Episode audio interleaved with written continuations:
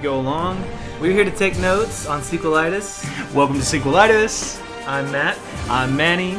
And on today's episode, what we want to talk about is the Marvel Cinematic. Well, not just the Marvel Cinematic Universe. We want to talk about superhero movies in general because that is sort of the the real bread and butter of the film industry at the moment. Um, that's where they're making tons of money. It's where their bread gets buttered.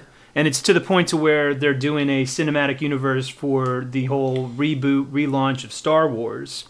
And we both just recently watched Deadpool, and spoiler alert, we both loved it. Yeah, I loved it. And why don't you talk a little bit about what you liked about the film?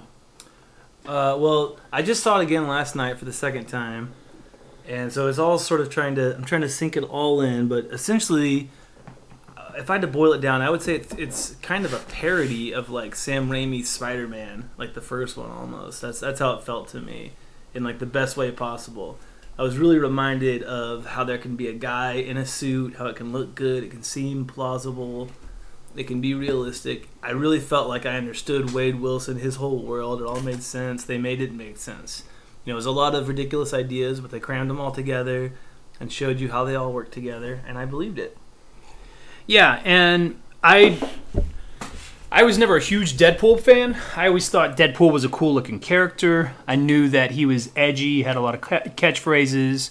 You know that one of the one of the things that was really popular about the character was the way that he would break the fourth wall constantly, and that was something that was kind of built into the character from his origins. Um, because they used to do a whole thing where at the uh, end of comic books, they would have letters from the readers. And what they did for Deadpool is whenever they'd write the responses, they'd write the responses as Deadpool addressing the audience. And then they incorporated that into whenever they'd recap what had happened in the previous issues, they actually had Deadpool giving the recap at the beginning of the issue. So you'd start the issue off with Deadpool breaking the fourth wall, addressing the audience, and end the issue with Deadpool doing the same thing. So it seemed natural to them in the development of the character to just have him do that throughout the issue, which is a huge thing that he does in this movie. I think 90% of the time it works really well. Uh, yeah, I definitely think it works too. Also, the other funny thing about Deadpool is that he was really born out of sequelitis. And this movie is kind of a testament to what can happen if you learn how to like manage your sequelitis so that you're like still living with it instead of letting it like give you terminal movie death, which is what happened to X-Men Origins. You know, they let the sequelitis get to them in that movie. They tried to cram in Well, no, X Men. Origins was a symptom of sequelitis. Like the third X Men movie was was sequelitis, and the X Men Origin movies was just sequelitis overkill. Yeah, You And know. this one was taking sequels. This this movie still is sequelitis, and it still has sequelitis, but it's like they know how to deal with all the the symptoms and the signs, and they're also they're riding the wave in the right direction. Like they make you feel like, oh, it would be fun to see a Hugh Jackman. Wolverine, Deadpool team up R-rated movie. Like I already feel like that's something I would go see. I would Yeah. go see Deadpool in a new X-Men movie. I'd be excited about that. Yeah, and that's something I want to talk about too. This is this movie is a would you call it a hard R? Yeah, Yeah. I mean, it's it's a very brutal, very bloody, very violent, and very sex filled. There's there's lots of innuendos. Uh, at one point, you do see Ryan Reynolds uh, digging balls or CGI or whatever it is that they did, but you do see it. You don't see it like it's not in your face, but he has a, a naked fight scene. Um, and then the other woman that's in the movie, I think you see. Do you see full frontal on her? Yeah, and you see Yeah. some strippers too. Yeah, you see strippers. I mean, it's it's a movie that like harkens back to kind of the the raunchy hardcore action movies you'd get in the '80s, Yeah. um, which I, I think is good when it's done well. When it's not something that's gratuitous, it's just sort of like this is a real thing that happens in the real world, and in the context of the story that we're telling, this is a sequence of events, and these are images that you would really see if you were actually there.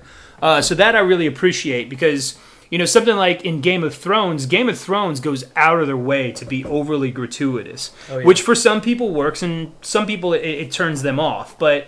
It's a really successful show, and Deadpool is kind of along that lines. Where to me, what they did in the movie in terms of the violence, the sex, nudity, language, mm-hmm. everything, it wasn't it never got too excessive for me it never just felt like okay that's you don't have to shove that in my face I mean, it was there. They they could have done more before I would have gotten kind of overwhelmed by it. I also So, despite being a hard R, it was restrained. Whereas, were any of the X Men movies rated R? no no no. Okay. Um, but also another interesting thing is that this guy Tim Miller, the director of this, has a background in animation, and some of his big contributions to what he's doing to make this movie different than other superhero movies you've seen is that uh, the eyes on Deadpool and his eyebrows are animated, so sometimes he'll have like sort of boinky expressions, Yeah. which adds to the character. And also, Colossus is played like a cartoon character version of himself. Like instead of a movie version of himself, he's like a big, silly cartoon version of himself. and that was great. I mean, it was it, his character was such a great contrast to Deadpool's character. Yeah. and and it, it gave you it gave you that sense of like tongue in cheek. We're not taking ourselves very seriously, so you don't need to take us very seriously. Um, sort of feel, but I I do know that toward the end of the movie when they had the big action showdown, where I knew just like any other movie, things are going to work out. The people that I want to live are going to live. The people that I want to die are probably going to die. Yeah. You know, the the lady's going to get rescued. Like for me, there really wasn't any stakes there, but I still felt some tension just in watching like the action scenes play out, and and that that worked for me. Um, and then just going right back into like this is when when he's not trying to beat the crap out of somebody, and even when he is, you know, Deadpool going back to his his smart aleck, you know, smart mar- smart mouth character, you know, and and having like that play off of Colossus, I thought that was great. It was a lot of fun. I mean, even Colossus and Negasonic Teenage Warhead Yeah. which which that was a good character. Like it was it was done really well. That's sort of the thing that at least for me, that's what I want when I go to watch a superhero movie. Mm-hmm. I want to watch a movie that is fun to watch. I want to watch a movie that if it comes on TV, if I walk into a room and someone's watching it, no matter where it is in the movie, I can sit there and I can watch 15 minutes of it and just be like, I love this part, I love this part. You know, kind of have that experience. Whereas, Yeah. like, if someone's playing, let's say, Winter Soldier, I haven't seen that, but I kind of get the sense that if I walked in like 20 minutes into the movie, I would have no idea what the hell's going on. Avengers 2, Age of Ultron. Like, Yeah. if you walk into like 15 minutes after that starts, you might not have any idea what's going on. Hell, I sat down at the beginning of the movie, and because I hadn't watched all the other Marvel movies, I didn't know what was going on. I knew they were attacking Hydra, and I'm like, is Hydra like Cobra and G.I. Joe? I, I, I don't know. Yeah, they're they're really giving me that whole sense of um, what do you call it when you get totally worn out on a certain genre or on a certain thing?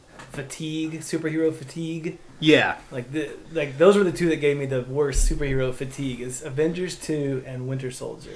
Yeah, and that's really what I want to talk about on this on this episode is superhero movie fatigue. You know, superheroitis.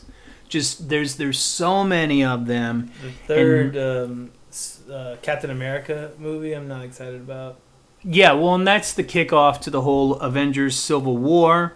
If I had to rank my favorite superhero movies, it's going to go with Guardians of the Galaxy is going to be probably the top one for me. Mm-hmm. And then after that, it would probably be Deadpool, Iron Man, the first Iron Man movie. Ant Man is kind of like 3A to that because Ant Man is essentially a remake of the first Iron Man movie.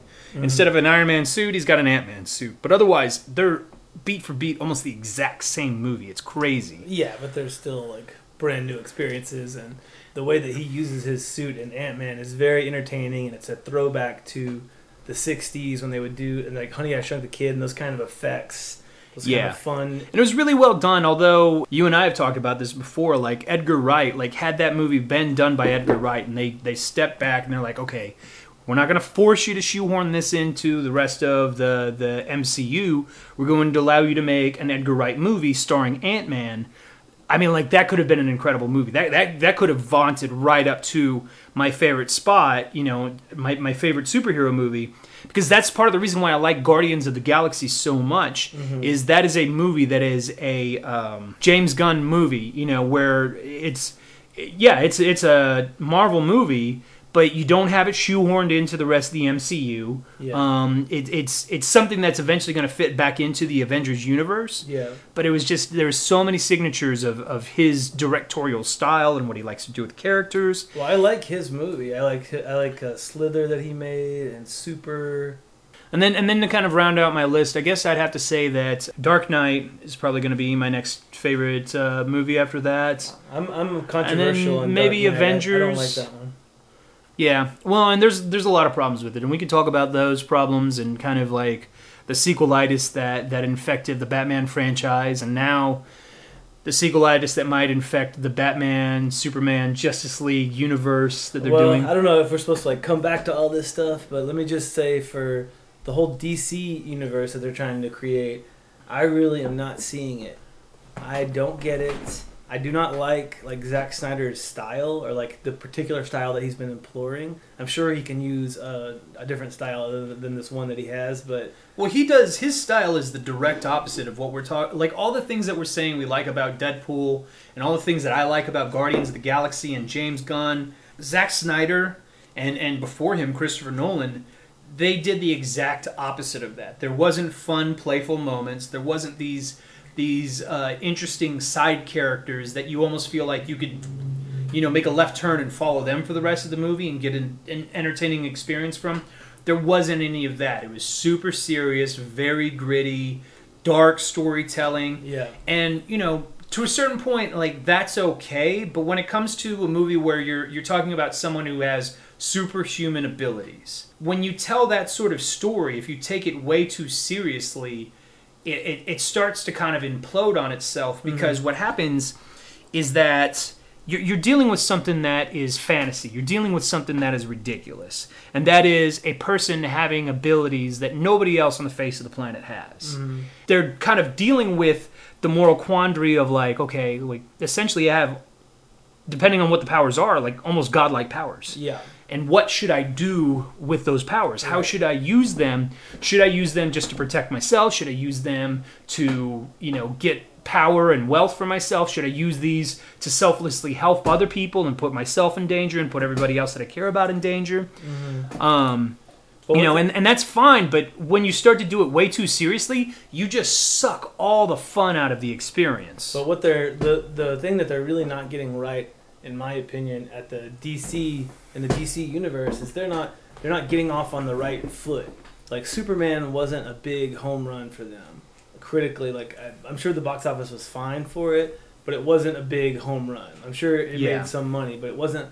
You know what they need is is Robert Downey Jr.'s Iron Man. That kind of opening. And that was a movie that had fun. That Yeah. was a movie that enjoyed itself. That was a movie that said, like, look, we know our premise is silly and crazy, Mhm. and like, there's going to be some seriousness to the subject, but we're going to have fun with it. And I think that's probably that's part of the problem that you had with Iron Man Two. Is Iron Man Two wasn't a fun movie at all, whereas Iron Man Three, a Shane Black movie, was fun. It, it was enjoyable. It it was crazy and over the top, and then it did things that you didn't expect. Yeah, I like You know? three very much. It, it's not a perfect movie, and I'd have to say like I still like the first Iron Man better than the third Iron Man. But I like, think so too. Yeah. I mean that that's a rare movie where when you make the third movie, the third movie is way better than the second movie. And I, you know what? I think that there's a good movie in Iron Man 2 somewhere in the editing bay. Like I cuz I, I like Mickey Rourke's version of Whiplash. I liked the effects that they used. I liked the way a lot of that movie looked, but the way it all came together was just a mess. Yeah. Iron Man 2 is just one of the worst Marvel movies. I mean, like when I sit here and I try to think about what the plot was to Iron Man Two, and I paid a lot of attention to, to the plot because I, I was like, oh, there's going to be like a serious, you know, Iron Man movie, and what's this going to be like? well, the plot made sense. It was just the the pacing of it and all. It just like the bad guys weren't fun, and the the final showdown at the end was just mishandled badly. yeah. because they had Whiplash in a robot suit or controlling robot suits from a distance, like fighting Iron Man and War Machine, and it was like this total cartoon CGI ending. Same Well, and the thing they kind of glossed over too, and this is this is the the fault of a PG thirteen movie, which in Dark Knight Rises, huge issue is at the end of Iron Man two. I mean, hundreds of people die. Yeah, Hundreds of people die, and they die horribly, and you never see a second of that. Whereas at least with Dark Knight Rises, they showed that people died, but I mean, you have people get gunned down in the street, and you don't see a single drop of blood. It's dumb. and Your your main villain dies off screen, or at least you think he dies. He just disappears off screen. You never see him again. What a horrible way to do the movie, especially with a villain that if you had done it right, you would have made him like a lot. I, I wrote I wrote a review um, in a whole paper on on Dark Knight Rises. I, I actually wrote it like praising the movie, but I still found a lot of things to criticize about it. Oh, really? But with that movie, like that was a huge like the way that they treated the villain of Bane. They set up such a great character, and then it was executed horribly, just so poorly. At the time, I couldn't understand why people hated on Christopher Nolan so much, but then in going back and rewatching his movies and kind of seeing what he was doing, and then seeing the movies he made, you know, after that, I was like, oh, okay, I get it. He's somebody that thinks he's smarter than his audience, and he's really trying to show them, like, I know film better than you do, I know story, I know character better than you do. And yeah, to some degree, that's true, but at the same time, like, if you cannot relate to your audience and you're trying to not relate to your audience, nobody's going to enjoy the movie. Like, film students maybe enjoy the movie, but if you make it like work for people, if the whole point of it is to get people to pay, as many people as possible to pay to see the movie, the movie shouldn't feel like work. The movie should feel like you're taking time away from work to just to just escape. And there's there's no there's no entertainment more escapist than a goddamn superhero movie. Am I right? You're right. And Yeah. uh, can I also say, um, I do want to be on the record saying that um, I've I've I'm a big Batman fan, and while I like the idea of what Christopher Nolan was doing, and I, I generally speaking, I like the fact that there's a whole nice little set of Batman movies out there that are made by one director.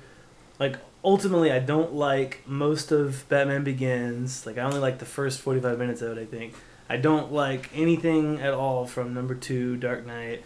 And that was a movie that I liked at first a lot, like everyone else. But I, the more I rewatched it, I found logical errors, the kind of things that drive you crazy. Like I found those, like, and every Yeah. moment has it. Not every scene, but like every moment, every look. I mean, like the whole opening bit where he kills every single person in his crew. Okay, so you're talking about You know, Dark Knight when Joker robs the the, the whole kind of The like, opening bit. the opening. Yeah, I forget what that's. It's like a cold open, I guess. Yeah, yeah. It's just the the opening sequence, you'd say. It- It's it's pretty much like disconnected from the rest of the plot. But yeah, he kills everybody in the crew, and you never really get a sense of well, why does he even do that? Well, first of all, it's supposed to make you think like, oh, he's a cold-blooded guy, and he's got this. He's got a master plan. He's totally cold-blooded, and this is what you get. But I mean, think about all the time and energy it takes to train new people, and and are you going to find another person to crack a safe? Like that that one dude had uh, a couple of those dudes had very specific skills. yeah, And like you get in there and you work with those guys, and they it's really also- poor resource resource management. yeah, it really is. And it, like while it makes a little bit of sense in a cinematic moment, think about like training another whole team of people to do that. I mean, it's it's completely silly. Well, and it's something too, like the same way that the cold open at the beginning of Dark Knight Rises played out. Like it's something that um, is just there to be a little teaser thing that you can release to build up anticipation for the movie, and it doesn't spoil the plot to the movie at all. Because any like you could go into watching The Dark Knight knowing all about that cold open sequence and not know anything else about the plot. Same thing with The Dark Knight Rises, and that's one of the frustrating things because uh, I know a lot of people really, really love the director of the Avengers movies, Joss Whedon, but he kind of did a thing with with Avengers two that really annoyed the shit of, out of me, and that is when filmmakers make movies that you know are all about let's try and create moments that we can have in the trailer and let's try and show an image that will be on the poster for the movie and on kids backpacks and kids lunch boxes and on you know the packaging for the toys and on happy meal boxes mm-hmm. and on subway menus whenever it's like oh and now we have avengers meals for kids. And like that's really annoying because it's like you know i understand you want to make a movie for as wide an audience as possible but it's like if you really want me to go see your movie make a goddamn movie for me. And i'm not the only person who wants to see these movies. There's a lot of people that are similar to me or have similar taste and interest as i do Make a movie for us. Don't make a movie for, you know, that fucking Joe Blow and his dumbass kids can go and watch. I don't care about them. You know, that's why they make Penguin movies or Norm the Snow Bear, Polar Bear movies. You know, Yeah. like make those goddamn movies. Like like make rom-coms for those people. Make a good make more Deadpools. Make more Guardians of the Galaxy. Yeah, but uh, back to Batman for just a second. Uh, so he kills his whole crew, and like the the one piece of logic that totally sucks is when the bus backs up into the bank out of nowhere and like runs over the one guy. Because the one guy's like, "Oh, you're supposed to kill me, huh?" And Joker's like, "No, I killed the bus driver." And then the bus driver backs over the last guy, and then the bus driver comes out, and then Joker kills him. And and then the, then the bus pulls out into a row of other buses that are perfectly all like going right out that door. And it's such a stupid moment. It doesn't make any sense. Like, are are all those drivers on his team too? And like, what he's gonna go kill them one by one? Like, good drive, dri- job driving a bus today. Bam, bam. Yeah, because none of the other buses would stop when they're like, "Holy shit, that bus just backed into a building." And now it's pulling out of the building, and like from the shot that they show you, there's all this dust pouring out. Nobody stops, nobody blinks an eye. right. Like, it, like, is that the thing? Like, supposedly Batman had cleaned up the city so well that all the criminals were afraid of Batman. Yet you're sitting here seeing that people are just like, oh, there's a bus that just backed into a building and then pulled out and is driving alongside us. Nobody stops. Nobody bats an eye. There's not a single fucking police car that goes by. Nothing. But like I get the emotion that it's going for, and it's trying to give you this action-filled opening scene. It's a high scene. It's a classic way to open a movie. It's showing you a new type of villain that you've never seen before, the kind of guy that will kill his own crew. And so I get what they're going for, and some of those emotions do work on you the first time you see the movie or the second time. But it just it isn't a rewatchable concept. Like it, it loses it, it No, loses the only, all the only thing that's that's rewatchable about that movie is to watch Heath Ledger's performance because Heath Ledger just has such uh, he he's got such a, a, a vigorous energy that he interjects into that character to where like you you watch it and, and part of it's just because of the makeup but a lot of it is is his um, performance. Mhm. you don't see an actor there. You see that character. That's all you see.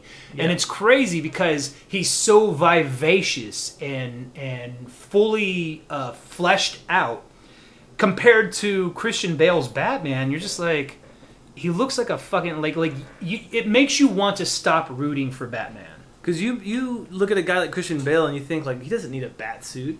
You know, somebody like Michael Keaton needs to dress up as a bat to scare people because he's not a scary looking guy.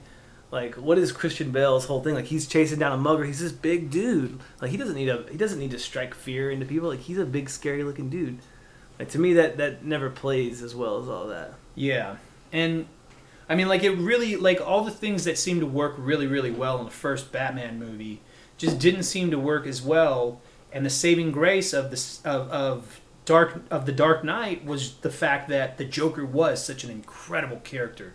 And you get like even having watched the movie, I've I've watched the movie dozens of times. Yeah. Even at this point, you still get the sense that every time he's on screen, especially when he goes into that party, you're like, what is he gonna do? Like like this is scary because he could do anything. Yeah. You know, like like I, I grew up in in the '80s, so there was all those slasher films, and the Joker's character was by far scarier than like fucking Jason, Michael Myers, you know, Freddy Krueger, any of those slasher characters. The Joker was far scarier because the thing was is like you would watch those movies and you're like, okay, those are people that don't really exist. Maybe Michael Myers a little bit, Yeah. but like when you see the Joker, you're like, holy shit! If I saw somebody like that, it doesn't matter who I am. That's a scary motherfucker because he's unhinged. But let's dissect his plan a little bit. I know you probably haven't seen that movie in a while. Not neither have I, but I, I've got it all memorized. But basically, what Joker's plan is in that movie is to put Batman and other people through a series of tests where they have to make one bad decision or another bad decision. And he puts both those bad decisions in their lap. Like, you got to make that decision. I don't have to make it. You know, but he's forcing them to make these bad decisions. So one of the first ones is when he says, you know, I've got uh, Two Face and I've got Maggie Gyllenhaal, and you've got to go save the one that you Well, want. no, at the time he's Harvey Dent. Right. Harvey Dent and Harvey Dent's girl, who is back, Batman's ex girlfriend. Right, and he purposefully switches the addresses when he tells Batman, which to me means that he isn't playing fair. Like he claims that he's sort of playing this game, and Batman can kind of play it, but really what he does is more of a Riddler sort of a thing. Like what his whole plotline would have made more sense if the Riddler would have done it. They they did a much more serious version of what they did in Batman 1989, which was Joker's whole plot was to get the citizens of Gotham to turn on each other. But then he did the Joker thing of gassing everybody, and and that's sort of what the Joker's trying to do in The Dark Knight, where he's trying to get everyone to to kind of turn on each other. Mm-hmm. But still, like the blowing up the hospital plots, you know, just the level of organization that has to go into everything that he does, Right. the timing of it and everything. Like it just doesn't make sense for a guy who is like if he's not schizophrenic, they say outright that he's employing schizophrenics, and it's like Yeah. Look, if you have a bunch of people that are insane, if you have people that are so crazy that they let you sew a cell phone bomb inside their stomach, Right. they're they're they're probably not going to show up to work half the fucking time. Right. You know? And the other half of the time, you're gonna murder them. Yeah, or they're going to try to murder you, or they're going to be drunk, or they're going to like go and fucking, you know, bring an informant in there. I mean, in the opening scene, Joker kills like seven bad guys. Like he's doing Batman's job for him. Well, then he goes to the to the mobsters meeting that he's able to find out, but Batman isn't able to find Yeah, out. he's a better Batman than Batman. He's a better detective than Batman, yeah. and he kills one of those guys. And then he goes to that other guy's office and he kills half his henchmen, and then he makes the other rest of the henchmen kill each other. Now that was a very chilling scene when he breaks a, a pool cue and he's got those three guys and he throws the stick down and he's like, whoever survives gets to join the game. And like that's something where like in a hard R version of that, like you see like the brutality of it, which would be great. honestly, dude, I would love to after this is over put that scene on because that's a scene that always rubs me the wrong way. Every scene in that movie rubs me the wrong way now when I watch it. I bet I bet it will rub you too. He's like he's like we're having er, tryouts. And it's like okay, whatever, dude. Yeah, We're having er, aggressive expansion. Grr. Okay, dude, whatever, whatever. Yeah, but you also Fuck have yourself. to realize, like, like part of his performance, like Heath Ledger did a great job because he realized the character would realize part of his performance is for the people that are seeing him. Because then when he's in the interrogation room and when he's talking to Batman one on one, he's speaking to him in a certain way that he doesn't speak to other people. Because he realizes he's like, I'm not intimidating to you at all. Like, what's scary to you is that I cannot be reasoned with. What's scary to you is the fact that you can't beat me into submission. You can't intimidate me. So I don't need to intimidate you. You know, whereas when he starts talking to the other cop, he's fucking playing the guy like a fiddle, which is genius. He's a genius character. Uh, also, another thread that they pulled too hard on was Chris Nolan's fault because he is the one that said that he based the visual cues and a lot of the inspiration for the movie on the movie Heat, which I don't know if you saw, but I had not seen it at that point, and I went and I watched it, and I loved Heat so much that I basically became a huge fan of Heat and started to hate The Dark Knight. But I was like, I was like, Heat is genius in every way. Everything about Heat is genius. Because in Heat, they open with a heist scene that makes way more sense. I don't know if you've seen the movie, if you've seen it. Yeah, no, I know. I know that Heat is based on there was a uh, there was an armed robbery and shootout in North Hollywood in like 1990. No, but that's what Heat was based on. I'm saying that Dark Knight was based on Heat. No, no, and I know that. I know that. But Yeah. I'm, I'm Yeah, yeah, saying yeah. like yeah. True. Well, there's also Dog Day Afternoon, and I think there's a little bit of Dog Day Afternoon in this movie as well. Perhaps. But in Heat, they open up with a very similar uh, heist scene, except it's not stupid to where they're all murdering each other. And what happens is that there's a new guy who no one is really sure about, and he's kind of like the Joker character in the crew, you know. And, and no, no, and he comes into the crew, and his name is uh, uh, Wayne Wayne uh, Wayne Roy or something like that. Wayne, something like that.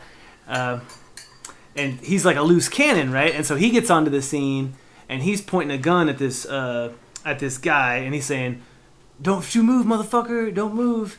And the guy can't hear him because there's blood coming out of his ear, which um, Tom Sizemore is screaming at him like, "He can't fucking hear you! Calm down!" Or Oh yeah, yeah. I think I remember seeing that scene. and uh, and uh, uh, yeah, Gainway. Uh, uh, I can't remember his name. Uh, anyway, and so he shoots the guy, and so he basically turns a, a robbery into a murder. Yeah. And then everybody else in the crew like freaks out. They're like, "What the fuck did you do that for? You know, we're not here to kill people. Let's bug out. Let's bug out." And then they start an intimidation and and uh, a whole plot where they've got to find this guy and murder him because he's putting their crew in in danger by killing people on their jobs. And it's like that's a plot line that makes more sense. And it's got that Joker kind of character, and I feel like they wanted a character like that to come in and sort of screw the whole job up. Yeah, and, I mean, I, I I think kind of going by what I think you're saying, it would have made more sense to have, um, you know, the Joker be somebody that's part of somebody else's gang, and then he essentially takes over that gang. yeah, He ruthlessly murders the leader of that gang to the point to where like everybody else is either like, okay, we either join up with him or he's gonna fucking kill us Yeah. and our families. but instead they made it to where he was the boss. They talked about him. They're like, yeah, "Why do you, how do you think you got those scars?"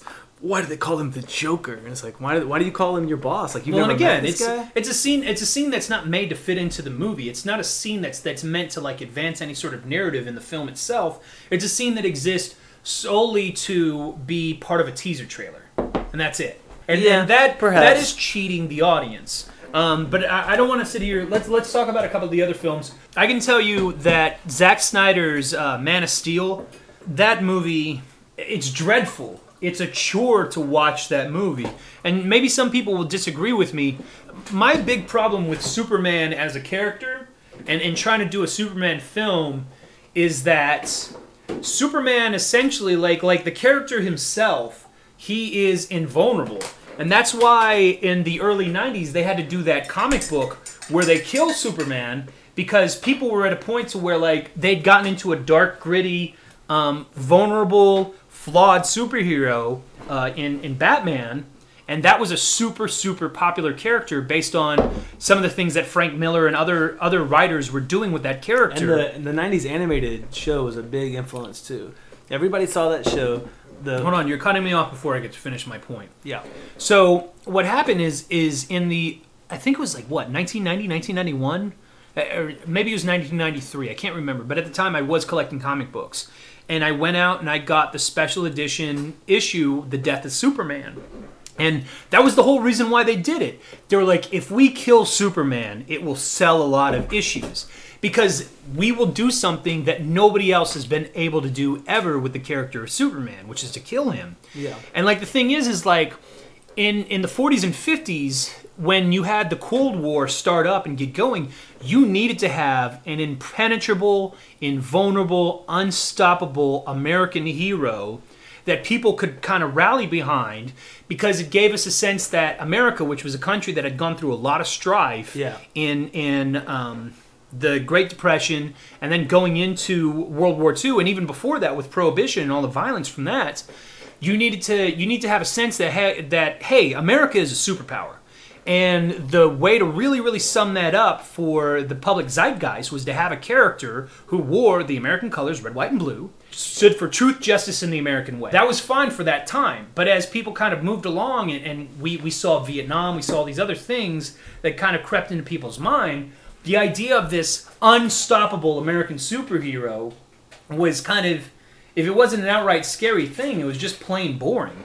Like nobody wants to watch somebody who can't lose. I think Stretch the Cat can hear us recording and wants to come in, but I can't open up the window from that way, so I can't let Stretch the Cat. I had to cut stretch the cat out of the last episode. oh no, no! I heard Stretch the Cat. Our viewers can't can't see. no, Stretch the I Cat. They heard. don't- they Stretch, don't know- you didn't cut out Stretch the Cat. Well, I, I, in cut out some of the conversation about Stretch the Cat. Anyway, with, with Superman, like that was a character that, you know, once they did the death of Superman, that was kind of like as far as you could go with the character. And, and what they what they should have done with the character was let him be dead for like five ten years and have other comic book characters in the DC universe talk about Superman and talk about how he's gone and even have some people say like I don't think he's dead. I think he's out there somewhere, you know, but never have Superman come back. Instead they did this horrible thing where they had all these different versions of Superman and they were all terrible. I think they only kept one. But like not even like a year later they brought Superman himself back just cuz everyone hated every single one of those characters. Well, can I say for the record that I really enjoy the Death of Superman animated movie that they made, and I have a copy of it, and I really enjoy that. Yeah. And they also have a special uh, feature that you can watch that tells that whole story that you're telling right now, and it's uh, it's d- done in more detail, and like I, I do enjoy that whole story. And it's interesting to hear Uh, about can can you say the whole name so that people can look it up if they're interested? The Death of Superman is the name of it. Do you know who it's by? Or what year it came out? When we fast forward to 20, was it 14? Because I'm a When big Man of Steel came out? I'm a big movie fan, and I can tell you, bar none, these are the two best Superman animated movies that they've ever made. in Yeah, my Superman opinion. Doomsday, and then All Star Superman. Yeah, those are both freaking excellent. All Star Superman's better, but, they're But this this doesn't have the death of Superman. Uh, Superman Doomsday. that's the death. of, um, that is that's the. Oh yeah, that's what it's called. Sorry, Superman Doomsday. That's the Death of Superman movie.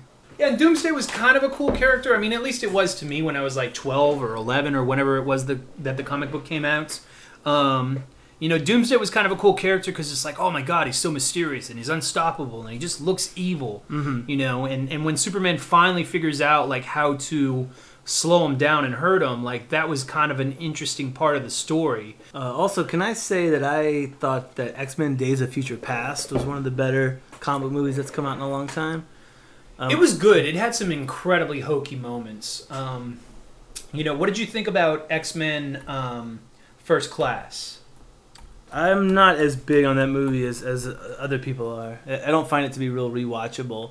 I don't either, but I tell you one way that you could have made that movie worlds better is just have that movie be about uh, Magneto's character and to tell everything from his character's point of view. But I realized like what they wanted to do is they wanted to get away from how bad the third X Men movie was, and they wanted to kind of get into like. Hey, we've got James McAvoy as a younger uh, Professor Xavier. We've got Michael Fassbender, who is one of the best actors going right now, he is Magneto, and he was as good a Magneto as Ian McKellen was as Magneto. And then you had um, you had all these new young hot actors coming up. You know, Caleb Landry Jones being one of them. Jennifer Lawrence Yeah. was Mystique. Mystique. And like that was that was one of the times when you you had the rare occurrence of like, you know, having a young actor replace an actor who's still young and still living and like just blow that actor out of the water. Yeah. And not that not that Jennifer Lawrence's performance as Mystique was that great, but I'm a hell of a lot more interested in Mystique as a character with Jennifer Lawrence playing her than I am with, you know, Re- Rebecca John Stamos' ex-wife. I have to agree. I love Jennifer Lawrence, and if you hear this, I just want you to know I love you, Jennifer Lawrence. And- Jennifer Lawrence looks like my sister. Oh, really? Yeah, yeah. But anyway, uh, Strange fact.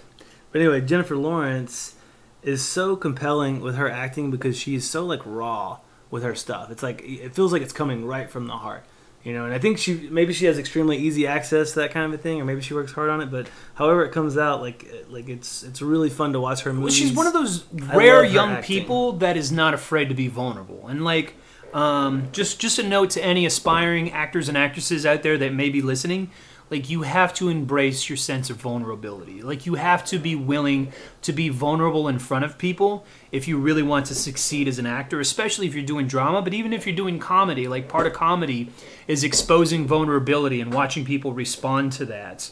Um, and that's that's one of the things that Jennifer Lawrence really really exceeds at. Um, and you can see a great example of that if you go and watch Silver Linings Playbook. She's fantastic in that movie. Um, I love that movie. yeah, yeah, that's a, that's a great movie. But um, you know, to talk about a not so great movie, going back to Man of Steel, Zack Snyder's film. I couldn't finish Man of Steel. It was so bad. It, it was. I mean, like I went and watched. I paid. Well, I had passes to see it at the theater. I went and watched it in the theater, and the only reason I watched it was because I was intending to write an article about it, and it, and I was going to write about what I said about Batman versus Superman. Like Batman's a more interesting character because he's human. He can die. He can be killed. He can be hurt. Whereas Superman, he can't be. Superman is an atomic age hero. You know, he's somebody that can live through a nuclear blast. Like it would be Superman and cockroaches and Keith Richards and Captain Jack Sparrow. Hey, we should propose comic book ideas. Okay, here's our No, no, no, no, no, no, no, no, no. What we need to talk about is we need to focus on So on. one sentence thing: Okay. Superman and the roaches. That's it. And all on the whole planet is Superman and roaches. I hate you, and I'm gonna stab you in the eyeball with this pen, just like the Joker did to that one guy in the mobster meeting. You know, the more times I watch that scene too, I can't stand that scene. What kind of sense does that make? Does So anyway- a magic trick or like, here, here's another problem with Man of Steel. Fucking Kevin Costner's in it, and I know you love Kevin Costner. Like he's the man Sure. of your dreams. He's your boyfriend. He's you wish great, yeah. he would adopt you as your I as mean, his you know, when he made so many good movies that people talk ish on, like Waterworld and Waterworld sucks. We need to do a sequelitis on that. you We need to do a sequelitis on Water, Waterworld Postman, and and we'll title it Kevin Costner. Why did you do this to us? Uh, I never caught Dancing with Wolves, but I know that's supposed to be a really good one. Yeah, that's supposed to be a good movie. Uh, but I watched I watched I mean, Kevin Costner's Hood. Robin Hood. So good. Yeah, no. Alan But yeah, I mean Kevin Costner. Kevin died. Costner is freaking uh, Superman's dad. You know what was his name? Mark Kent. I don't even care. I don't remember. Like here, here, here's the thing about it, and I know you're kind of sticking Uncle a little Ben? bit to the source material. we'll get into Uncle Ben. You're sticking a little bit to the source material with with uh, that character, but still, like, I think it would have been a much more interesting story if you got into sort of this whole thing about like here are these people that live in the middle of nowhere. They have boring ass lives. And like all of a sudden this alien kid comes to them and that's like a life-changing thing.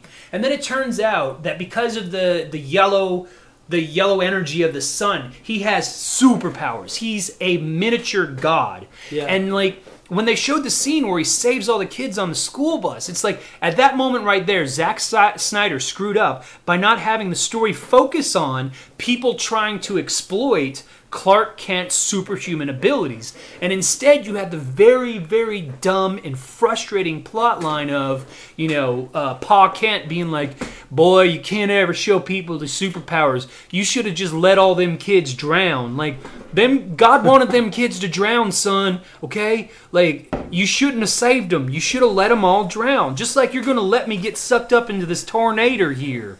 It's frustrating all the Jesus imagery, like it's awful. If if you would have had something to where like you do have almost like an antichrist story playing out with Superman where you do get people that think he's the antichrist. Like that's an interesting story to tell. It's very very contemporary, but instead it's just this really outdated, very pedestrian, very disappointing story of like, oh, well, if you if you've got something that makes you special, you need to like just pretend that you're not special. And like that's not the culture that we live in at all. Like there is, if anything, humility is discouraged in our culture.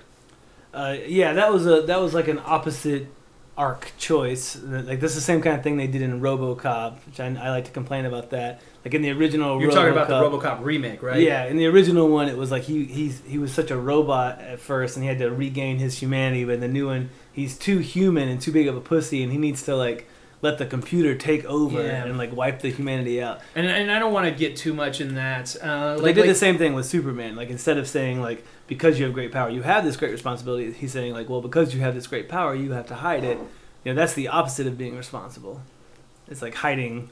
Yeah, it's like you can do things that can change people's lives. Like, you know, the the um, when when when I think there's a shot. I think it's in the trailer for the new movie. I can't I can't remember, but this image of like someone being stuck on their roof, and then they look up to the sky, and like Superman is silhouetted by the sun, and he's like floating down, you know, to like pluck them off this roof. Like that's a very powerful image because that's something we see where like you know human beings are rescuing each other you know through the the wonderful powers of helicoptery and it's like if It's you had if you had this one human being that had unlimited powers but the one thing holding him back was that he was confined to one single human like body Mm-hmm. you know you have god on earth but he is just one being like there's so much ground you can take with that story and there's so many ways you can explore that Well, look- and that's something that that Zack. Snyder doesn't do at all We should, let's segue a little bit. Do you have any predictions for when the superhero fatigue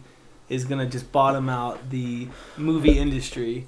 What's the next? We're approaching franchise? it right now. I mean, like you see stuff like when they did um, Spider-Man. For, let's do the count. Spider-Man. that John Carter, Fantastic John Four. John Carter on Mars movie. Like, it wasn't a comic book though. well, no, but it was it was it predated comic books, the the original source material. Yeah, but it was. It's in the vein of like a big overbloated budget that's based on a pre-existing property. So it fits. That was, all that was a movie that if, It's if they were smarter, they would have realized like, hey, you know what? Once they made uh, Star Wars, like you can't make this movie. Like this is a movie that people are going to be like, meh. They're going to shrug their shoulders at, which is exactly what people did. They and, like, that's kind of the thing with Superman, like- it. You got to do something with Superman. Like, there's two ways you can go about making a good Superman movie, and it seems like they're starting to do it a little bit with with this Dawn of Justice movie, where it's like, okay, what happens if people start questioning, like, hey, what do we do with this guy that has godlike powers? Should we fear him? Should we try to stop him? Should we worship him? You know, like that's an interesting thing to do, and that's what they should have done with the first movie in the first place.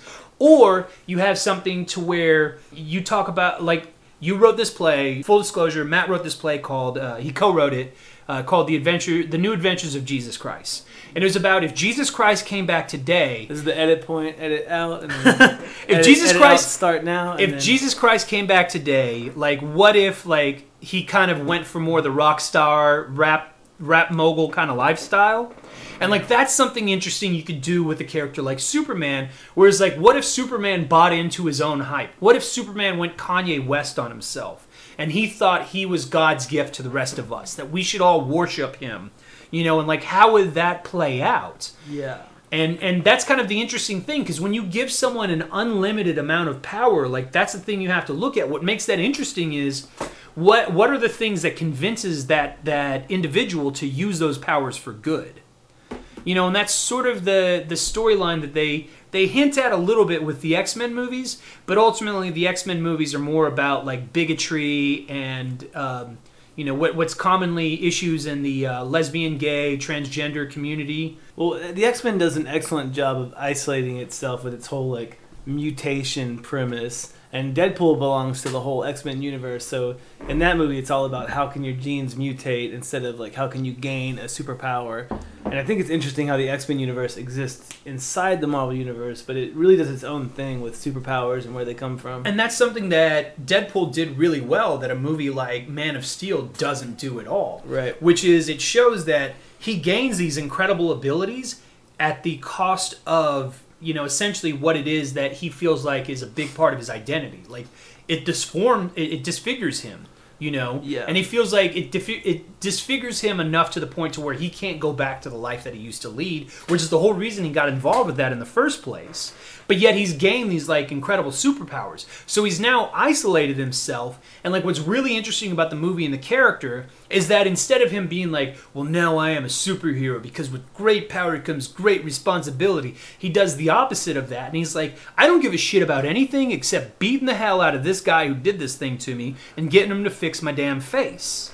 Yeah, I, but I just think the framework is there for the X Men universe to in, in a more scientifically aware world that we live in than we did 60 years ago or 100 years ago whenever Superman was first created and now we can have these like sort of scientifically explained plausible scenarios for how you might get superpowers. And mutations is a great fill in the, the science gap for that you know? Yeah, it doesn't and- make and- real sense but it, it, it makes enough sense to let it be passable. And that's one of the storylines that they played with in the X Men movies was like, okay, well, what if what if we offered these people the ability to do, you know, essentially our version of gay conversion for mutants? Like, like, hey, mm-hmm. you know what? You've got this special thing about you, but you want to be just like everybody else, so we'll we'll inject you with this stuff, and it'll make you just like everybody else.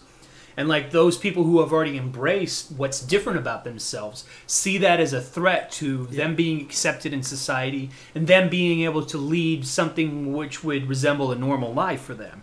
They're like, I have to give up this essential part of my identity in order to be accepted by everybody, everybody else. You know, and with Iron Man, that's a movie where he doesn't have any superpowers either. He's a, he's another Batman. Yeah, I mean. Iron Man is is Marvel's Batman.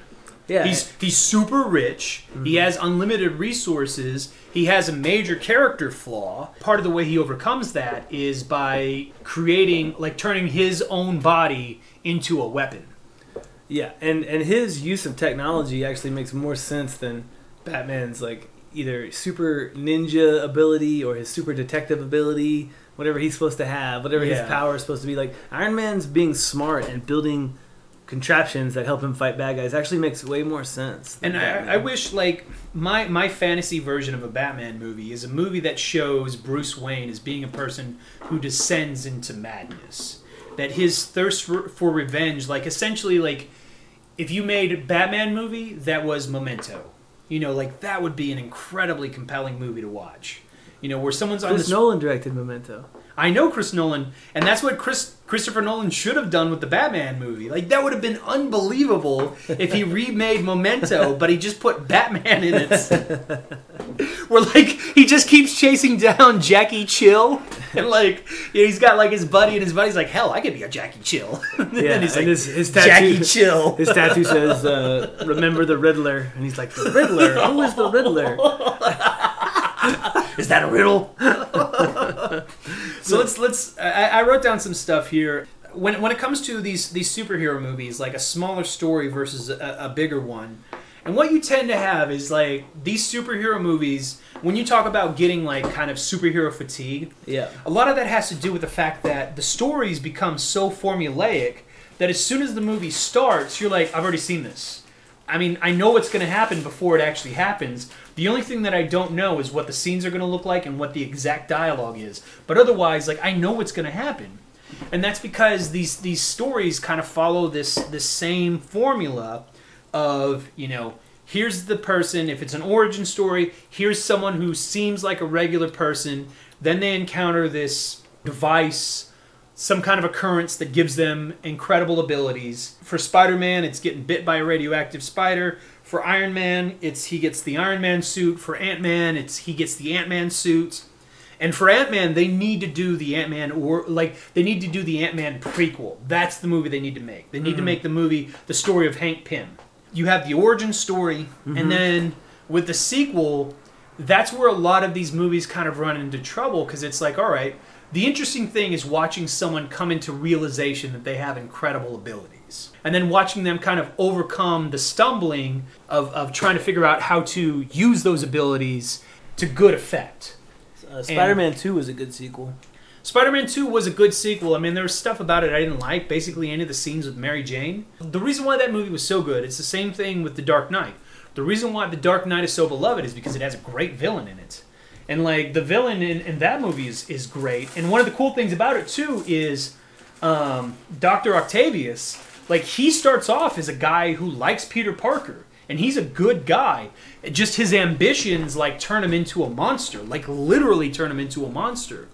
And it's really incredible because you do see moments of struggle with that character and you know that made it interesting. He was definitely more interesting than the green goblin ever was. Oh yeah i totally agree. And then the third movie was just garbage. The third movie, there's things I like about it, but all told, I don't like it. Can we can we pitch our our alternate version for the third movie? Yeah, let's go ahead and do that. Okay, so here's what I talked about. What I would have loved to see for Spider-Man three is that Spider-Man three immediately starts off with Peter Parker kind of struggling with wanting to give up being Spider-Man and then in that moment, like that's when he encounters the alien symbiote. That's how they did it, the two number two though. Let's remember that they did that whole plot thread where he wants to give up the suit in two. So you could redo it, but slight. Well, okay. Let's let's say it has to do something with like he he's forced to make a choice to where like he realizes like he puts people's lives in danger. What if he, puts start, his own life in danger? What if he starts to feel like he doesn't have enough power? Like he uh, he starts to get the sense that he isn't strong enough. Well, and doesn't that happen though? Is that his powers stop working on him? Like in two, like, is it, that happens. But I'm saying that his powers are working full full, but he's just he's not powerful enough to beat some of these guys that he goes against. But I thought the third one had to do with like impotence. Wait, but we're rewriting the third one. Yeah, but I'm saying like, isn't that something that happened in the third movie? Oh yeah, he yeah. becomes impotent. Yeah, I want to keep that stuff. That's what I like. I like the symbiote. Okay, so yeah, he he becomes imbi- impotent, but then he encounters the symbiote suit, and the symbiote suit essentially infects him. But rather than trying to find a cure for it, he realizes that not only does he have his powers back, it's enhanced his powers. But then slowly over time, it starts to change his personality, and by the time he realizes it the symbiote is like fully bonded with him and he doesn't know how to get rid of it. One of the things that I had proposed was that you actually have a moment where he goes fully psychotic and he murders somebody. You know, in the course of that, that's when he realizes like he has to get rid of the suit. And so then like he manages to get rid of the symbiote suit. So the symbiote suit crawls off and goes hides out in that, that church that Eddie Brock eventually stumbles into. Yeah.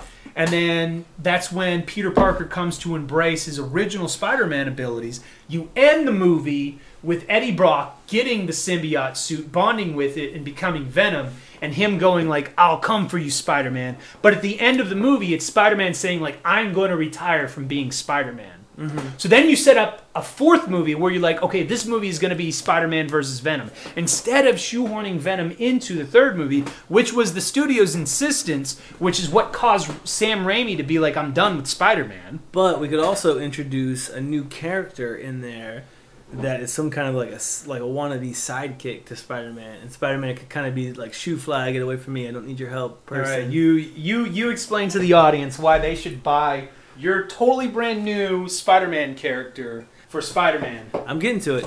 Well, first of all, because in the Sony Marvel Cinematic Universe, they've only got one movie, which is Spider-Man. So no, they've got they've got Fantastic Four. Ah, Yeah. Do they? Are you sure? All right. I'm well, I'm totally positive anyway, so it's okay. The Sony only owns Spider-Man. Sony only owns Spider-Man. So they are allowed to make up new characters because they don't have any other characters. Anyway, so you create this new character that's trying to be a sidekick to Spider-Man while he's dealing with whatever it is he's dealing with in the movie. And maybe the sidekick could even get kidnapped, and maybe he has to go save the sidekick as like a subplot that could be very fun. And then at the very end, we could do a reveal that the Spider-Man sidekick is actually Miles Morales, who is in the Spider-Man universe, and he's the next Spider-Man. Well, that's what I was going to say. Is at the end of Spider-Man Four, Spider-Man versus Venom, you then have Spider-Man, Peter Parker hand off doing the Spider-Man to Miles Morales. Which here's the thing: is Miles Morales also Spider-Man because he got bit by a radioactive spider? I haven't read his backstory. Okay. All I know is he's Spider-Man. Well, maybe maybe Peter Parker works together with him, and they develop the the the web shooters. Peter Parker could be his Alfred. Yeah, exactly. Yeah. And then for Spider-Man Five, you have the Sinister Six plot line where uh, a little bit of the symbiote suit got away, got to what is his, his name's like Cassidy something, but the person who is Carnage. Mm-hmm. And then that's what you have in the fifth movie. Is you have Spider-Man and Venom teaming up together to battle Carnage and the Sinister Six. Boom! Success. Million dollars. We did it! Write us a check. Sony, call us up. We have got a great idea for you. But see, in, in the fa- I mean, I, I haven't really watched the Fantastic Four movies because I really don't care about them. I've seen uh, two out of three of them. The two with Jessica Alba. H- How bad were those movies? They were a lot like Spider-Man, but like imagine Spider-Man like that same look and feel, but like not working and effects being bad instead of working and effects being good. Yeah, okay, it's 20th Century Fox, which 20th Century Fox also controls X Men. Um, oh, I, let me ask you a question. Um, another thing that I am a big fan of, and I'm not sure if you've ever gotten into it or know anything about it, is uh, the Batman Beyond universe. Is that an animated thing? Yeah, Okay. it's it was created as an animated show, but it's this really great new dynamic for Batman that really works. Where he gets a new Robin. Um, he's an old man. He gets a new Robin, except the Robin becomes Batman. Which is what I thought was going to happen with the Batman character at the end of Dark Knight Me Rises. too, yeah. And so there's a new Batman, and old Bruce Wayne is playing like the Alfred, the kind of guy that like sits at home and, and gives commands to to Robin, but uh, but Robin is Batman. So Robin is Batman, and Batman is Alfred. And Alfred is Which dead. let's let's talk about for a second. The Watchmen.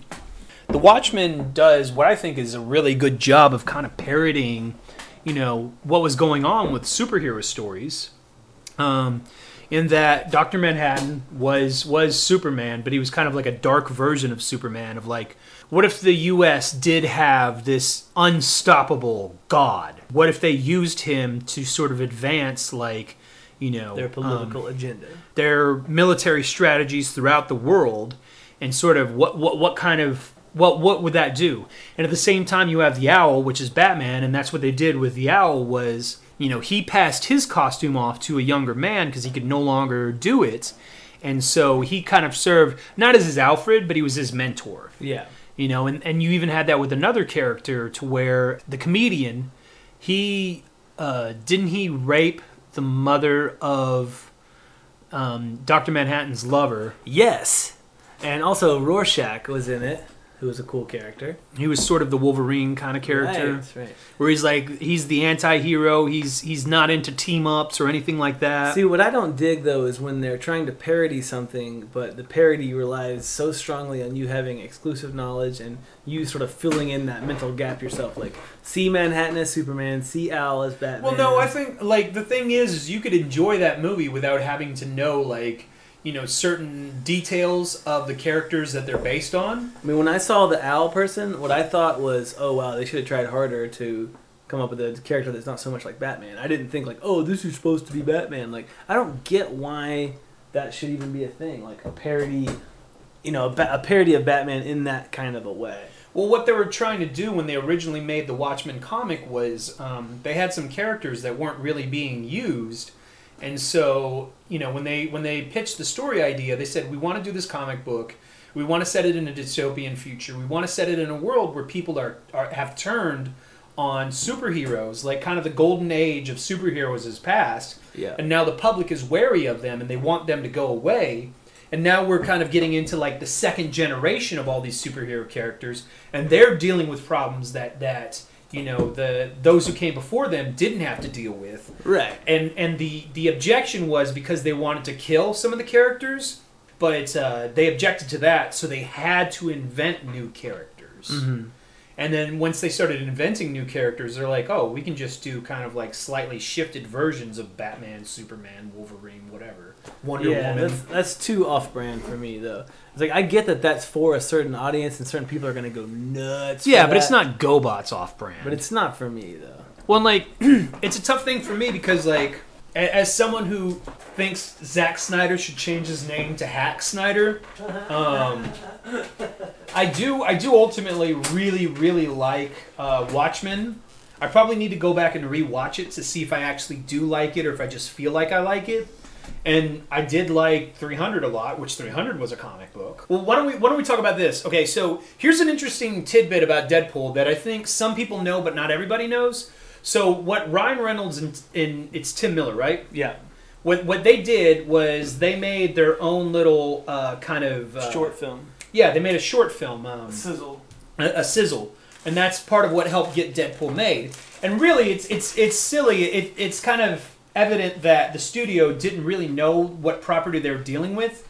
The fact that they were wary of whether or not there was enough audience support for a Deadpool movie, which now we know obviously there was, but you know they didn't think it was there, which is why they were so reluctant to make a Deadpool movie for a long time, and which is why they continually slashed the budget of the Deadpool movie that we got because they were like, we want to minimize our losses as much as possible. But But- but it's not like Deadpool is a sure thing. It's like It's not like Deadpool is a sure thing, but really, no movie is a sure thing if it's not done well. right. If you do like like if they would have done a shitty version of of Star Wars Episode Seven, like if they would have done something that was worse than any of the prequels, that's a movie that ultimately would have not made as much money as it did. I'm, I'm losing my point. So they made a little sizzle reel for the Deadpool movie, and that helped it get made. Well, they did the same thing with uh, The you can't see right now. Yeah, I'm wearing a Punisher T-shirt, and I think the Punisher is a cool character, but Yeah. I've, I've never watched a Punisher movie just because I don't I don't want to watch a Punisher movie. And like, what's funny about that? I didn't realize that Thomas Jane and whoever else was involved made a sizzle reel. Thomas Jane directed that. They made a sizzle reel for the Punisher called Dirty Laundry. Well, it's more of a short film. Well, it's it's short film, whatever. Yeah, You know. but it's supposed to entice you to be like, what would a whole movie like this be like? Yeah. But essentially, it has problems. Uh, well, the biggest problem is that it is absolutely like porn for hardcore gun nut conservative right wing white people. It is so blatant and its hardcore racism. Because Thomas Jane is doing his laundry in like the blackest part of town for no reason at all. which all it is is it's it's the the generic shot of uh, I think the Sixth Street Bridge, which is being torn down right now in Los Angeles. And like I never seen anybody like do their laundry with like so much vigor. Like he's he's picking it up over here, he's walking over there with it, he's unloading it. Like he's just Yeah, he got rolls out of his van. It's like, man, if you're rolling out of the back of laundry a day, van, man. you're not. You don't give a damn about doing laundry. But this dude is full You give a damn about getting drunk. You know, you you're like, give me a hamburger. I want to see if I can get some crack. I'm gonna get drunk. I got a huge mustard stain on my shirt. I don't care. Hey, what are you doing tonight? I'm gonna watch the dry cycle for 45 minutes. it's the most exciting thing I have to do. No, but this is like, what are you doing tonight? I'm killing a bunch of fucking black people. Right, Which is what he does. Essentially, he, just goes on this up- killing spree. because like I mean they even they literally they they have uh, Ron Perlman in the movie and I called it before he said it. He literally refers to a group of black men harassing people on the street. He's like a bunch of fucking animals out there. Yeah, the only other white character that I remember. Yeah, seeing. yeah. yeah, it's it's pretty foul. The only good people in this movie are white people. Like the girl that gets beat up and raped in the beginning of the movie. It's it's or, at the end of the at the beginning of the short film, it's kind of alluded to that she's a prostitute. Well, first of all, And then there's a little black kid walking through the neighborhood, and like they're like, they're like, you going you going to sell drugs for us? You going to sell drugs for us? Like, show me one that has ever happened that they like just grab some little white kid walking down or little little kid walking down the street with his backpack. He's like, hey hey kid, you going to sell drugs for us, or we're gonna beat you up and take your shoes. Well, what's what's funny about it too is that essentially um, he waits so long to fight back against these guys that by the time he does, it's kind of like it's it almost makes more sense that he would go more brutally violent because he hasn't been fighting them the whole time. And the whole time he's doing his laundry while they're running around terrorizing this whole neighborhood. Yeah, he does this- nothing when this girl gets raped. Yeah, it's all this black on black crime. So it's trying to like point the finger at And the only person who can stop this black on black crime is a white guy doing his laundry. and the last white guy that tried to stop them got shot in the spine and now he's in a wheelchair Right. because they're a bunch of animals. And then the way, but then the way they leave it at, towards the end is so despicable because he brutally dismembers every single limb. Like he doesn't just break the arms or legs; like he completely severs all four limbs. He snaps like he gives he gives the main bad guy Multiple compound fractures. yeah he gives him a In- compound fracture in every single in every limb. single limb. Yeah. Like they show him lying down and his feet are like turned out to the sides.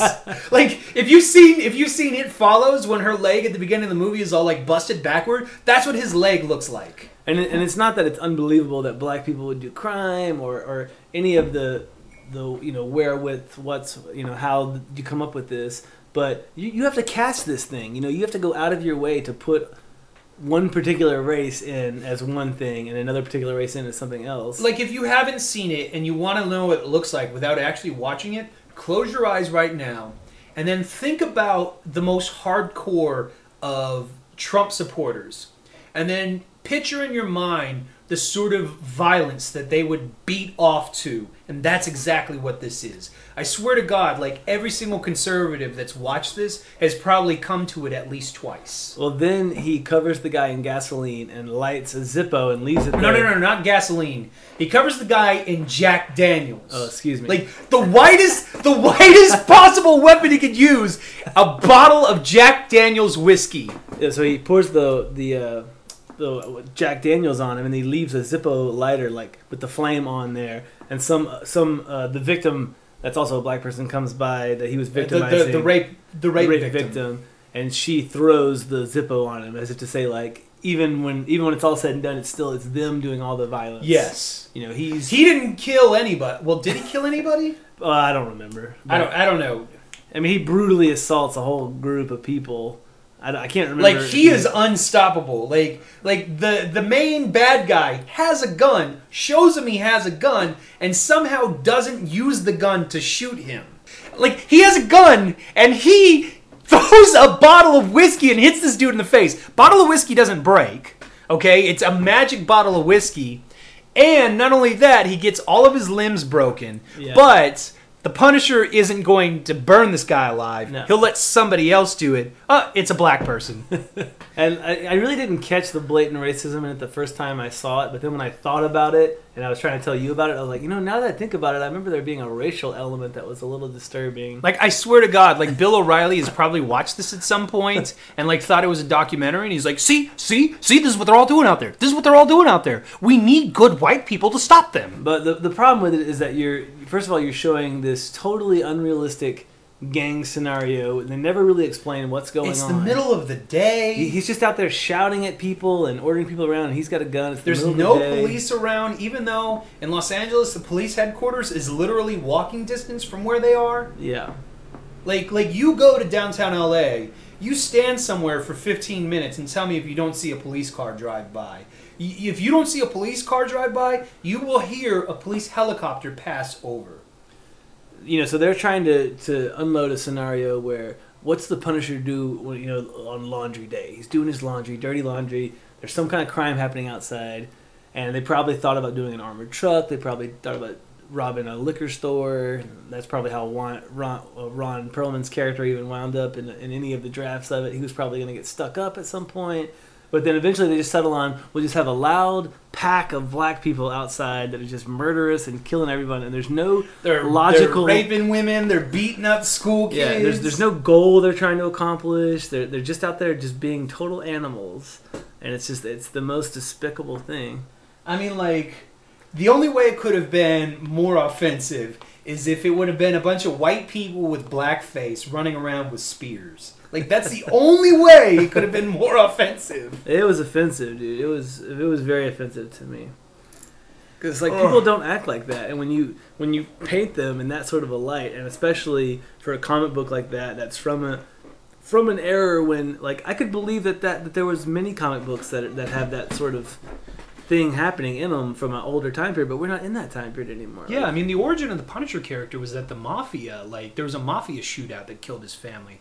And so, um, I forget what the Punisher's actual, um, what his, his uh, you know, uh, regular name is. It doesn't matter. He's the Punisher. But it's, Frank um, Castle. Frank Castle. Yeah, that's right. Which is a cool name. It's a really cool name. Um, But you, you could be the yeah. Punisher, man. You should be the next Punisher. i- his family gets uh, murdered, uh, gets gunned down in crossfire of like a mafia shootout. Like there's a mafia hit, and like his family, I, I forget exactly how it happens, but like that was the thing is his character like went through like like you know kind of the way Deadpool does. He goes through the ranks of the mob to get to the person that ordered the hit that ultimately murdered his family. Yeah. And like a lot of it has to deal with the fact that getting a, getting revenge is ultimately an empty feeling. Right. And that what keeps driving the Punisher is that he's saying like there is nothing I can ever do that will bring my family back, but if I stop these people from murdering anybody else's family, they won't create another Punisher. Yeah. I will like like this is now my lot in life. This is the burden that I carry, but I will carry this burden alone if I know I'm keeping it from happening to other people.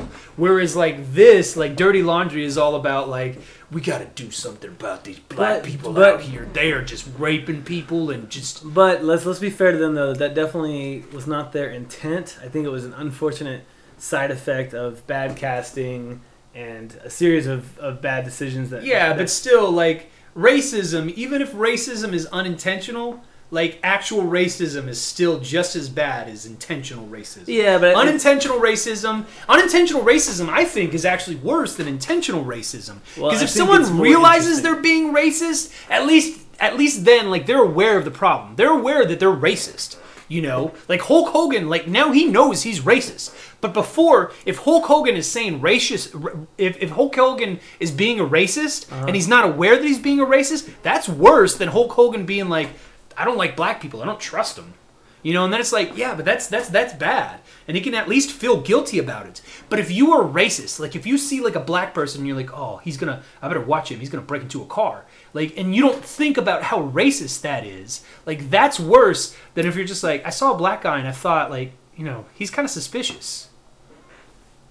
Yeah. Do you get? Do you get the point I'm making? Uh, well, I, I'm just. I, I mean, I hear you're screaming over my point, but my point is, I, I think we've heard your point a few times, but my point is just that I'd like to acknowledge that they probably didn't mean to be racist. They were being unintentionally racist, and I agree with you that that is possibly worse. I, I think to be an outright racist has got to be worse, though. I mean, I mean, it's got to be. I mean, if you're just passively racist and and you don't even But notice I'm that saying like passive racism is kind of like what that. It's what it, it's what it's what actively drives institutionalized racism. It's it's what it's what allows people to look at an unarmed black kid get being gunned down by a police officer and going like, yeah, but was he in a gang? Was he like a bad kid?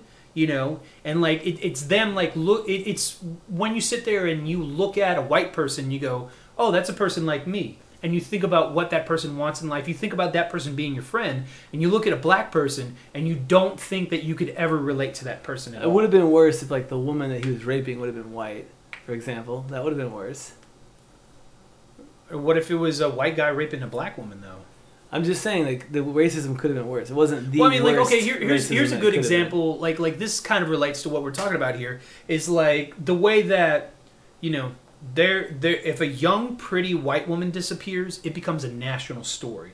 Whereas when a young, pretty black woman I disappears, know that, but we're talking about like especially the darker her skin is, the that. less people care about. I know that, and I agree with you. But You're, And I'm saying that's unintentional racism. Yeah, I That's agree. casual, like like Right. very passive racism, and that's But- how it works. But also, but in in the movie making industry, which you and I know more about than most people, which is which has a lot on, of let me finish. inherent racism. let me finish my it. point. There's a big Hashtag Oscars so white. a big element of it is the economy of characters. You know, you have your let's say you have a superhero movie. Your main guy is most likely going to be a white superhero. Why? Because the history of comic book characters are white. The mo- all the most famous A-list actors Because are white. Comic books in America have a ton of racism in them. Right. Like once you get back don't- into the fifties and use the word start going back further use than the that, word it's- white people. Uh, white people are the heroes usually. I'm just saying, if there's a superhero movie, most likely the superhero is going to be a white guy. Yeah. Agree or disagree? Yeah. Then, because of the economy of characters, now you've got to balance that. You got the superhero, now you got the bad guy.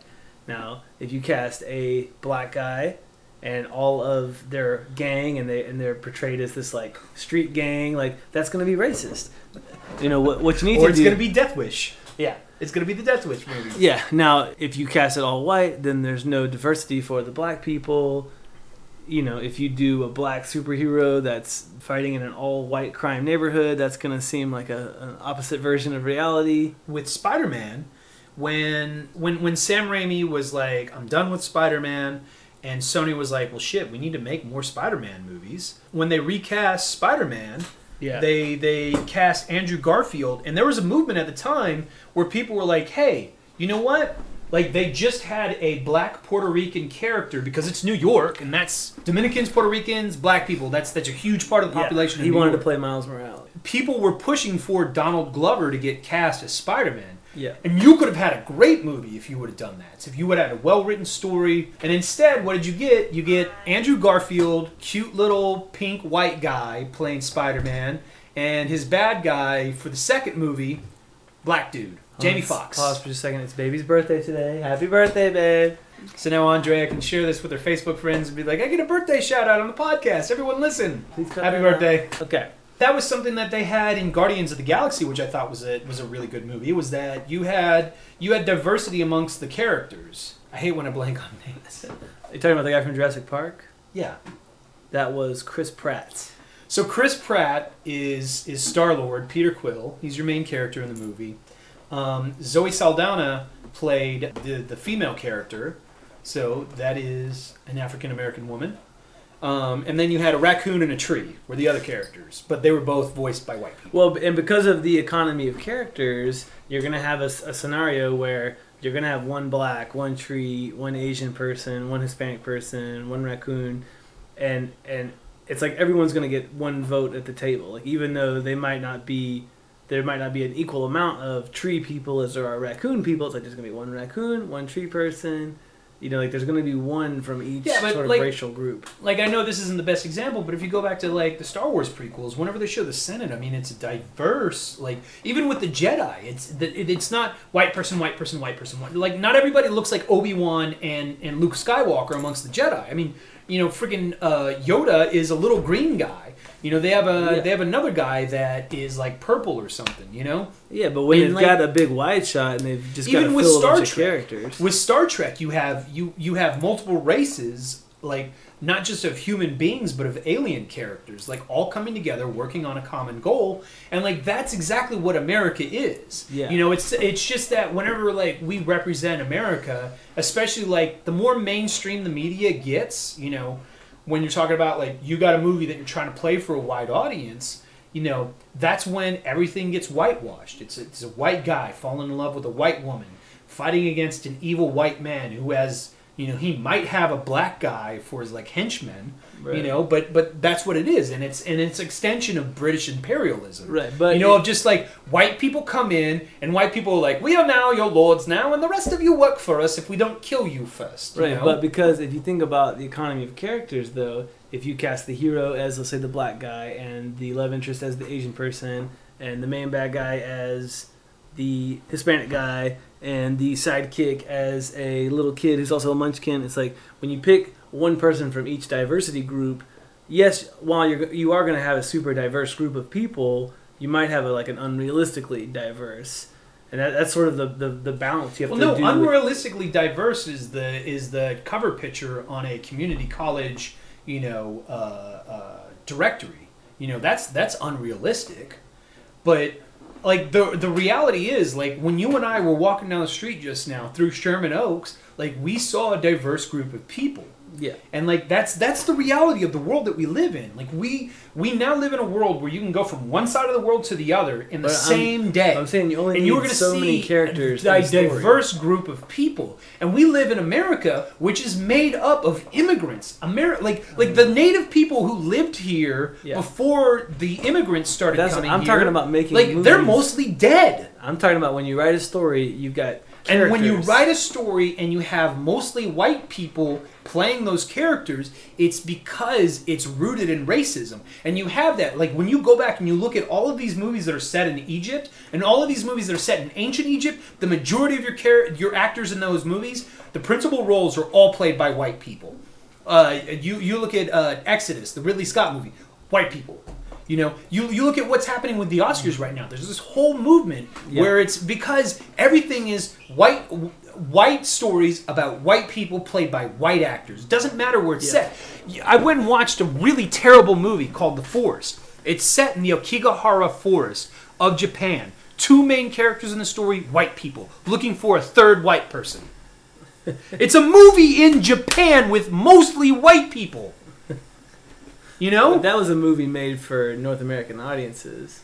I know, but still, it's like you could have made the story. You could have had Japanese actors playing Japanese characters. But didn't they do you know? that for and the they could have Japanese version of the movie? Wasn't that movie famous? For I don't. That? I don't think. No, I think this is uh this isn't a remake or anything. I think this is a, a purely original story.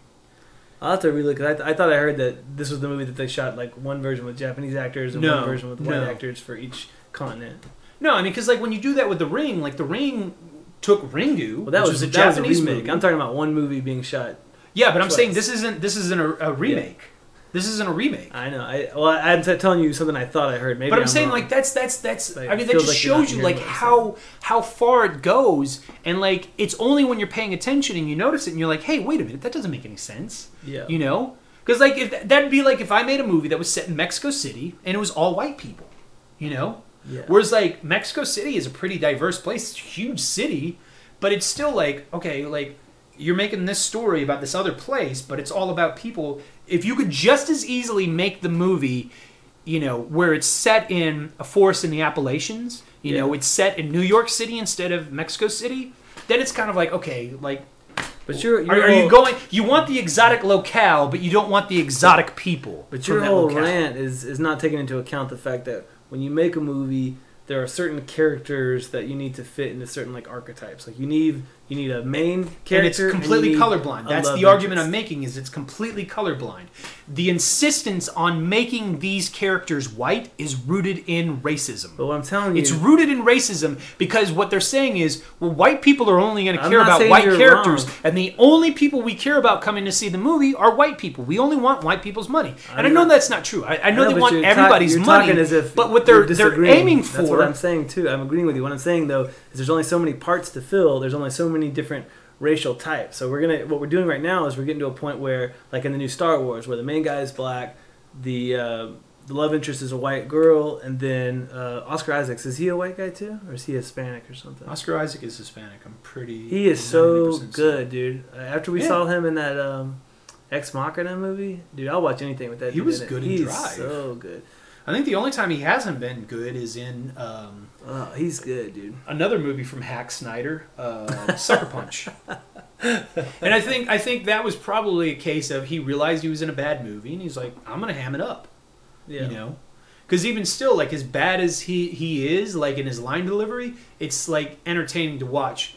What I've heard, uh, but I didn't I didn't watch the movie myself. I've, I've watched clips of it and it looks Which movie? Sucker Punch. Oh no, I haven't seen that either. I, I just remember when the trailer came out for it, and it was the follow up to 300, and I was like, hmm. oh, this looks bad. I was interested to see it for a little so bit. No, no, it was the follow up to Watchmen. He made 300, then Watchmen, then he made Sucker Punch. And Sucker Punch was like his own original idea. Everything else he'd done before that was based on a graphic novel. And then he gets to Sucker Punch, and it's just bad. And then he makes Superman, Man of Steel, and it's just. It was boring. Like, it was bland. It was unentertaining. Yeah. It was it was a chore to watch the movie.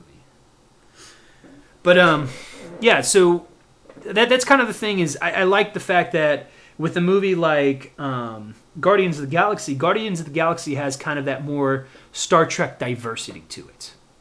You know, Yeah. and it's it's sort of there's it hints at a larger story because it's part of the the Marvel Cinematic Universe and it's going to be part of the Infinity Gauntlet story that they keep alluding to, which I, I don't care about any of that. I'm just like, give me a good, entertaining movie to watch. Don't make me have to watch other movies that I'm not interested in. I don't I don't want to watch a goddamn Thor movie. I don't want to watch a goddamn Captain America movie. I like like if you make a Thor. good Captain America movie that like I keep hearing is like like if you make a Captain America movie that's like the Captain America version of The Dark Knight Yeah. you know, to where it's like, oh, you got to see these performances. I'll go and watch that. I don't care about Captain America. I give two shits. Same thing with the Fantastic Four. If you make a Fantastic Four movie where it's just like, you got to watch this movie, it's unbelievable. I'll go and watch it. But if you're like, well, you have to watch this movie so that way when you watch, you know, Guardians of the Galaxy 2, then you know what's going on. I'm like, don't make me do that. Don't make me do that. Because I'll just not watch Guardians of the Galaxy 2. Well, I think this has been uh, sequelitis for us. I think let's let's break up out of here. Yeah, yeah. I hope you enjoyed our uh, whole Uh, debate about racism, and uh, also when we talked about uh, superhero movies. So anyway, have a good week, everybody. Cut all that stuff out so we don't sound like idiots. Bye.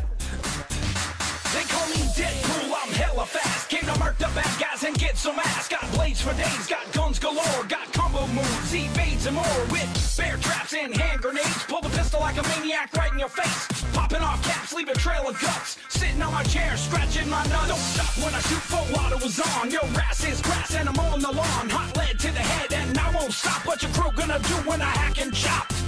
All these bitches are prima donnas. I stuff my face with chimichangas. Tacos and beers, always keeping it loose. Hang on for a minute while I'm dropping a deuce. Dead.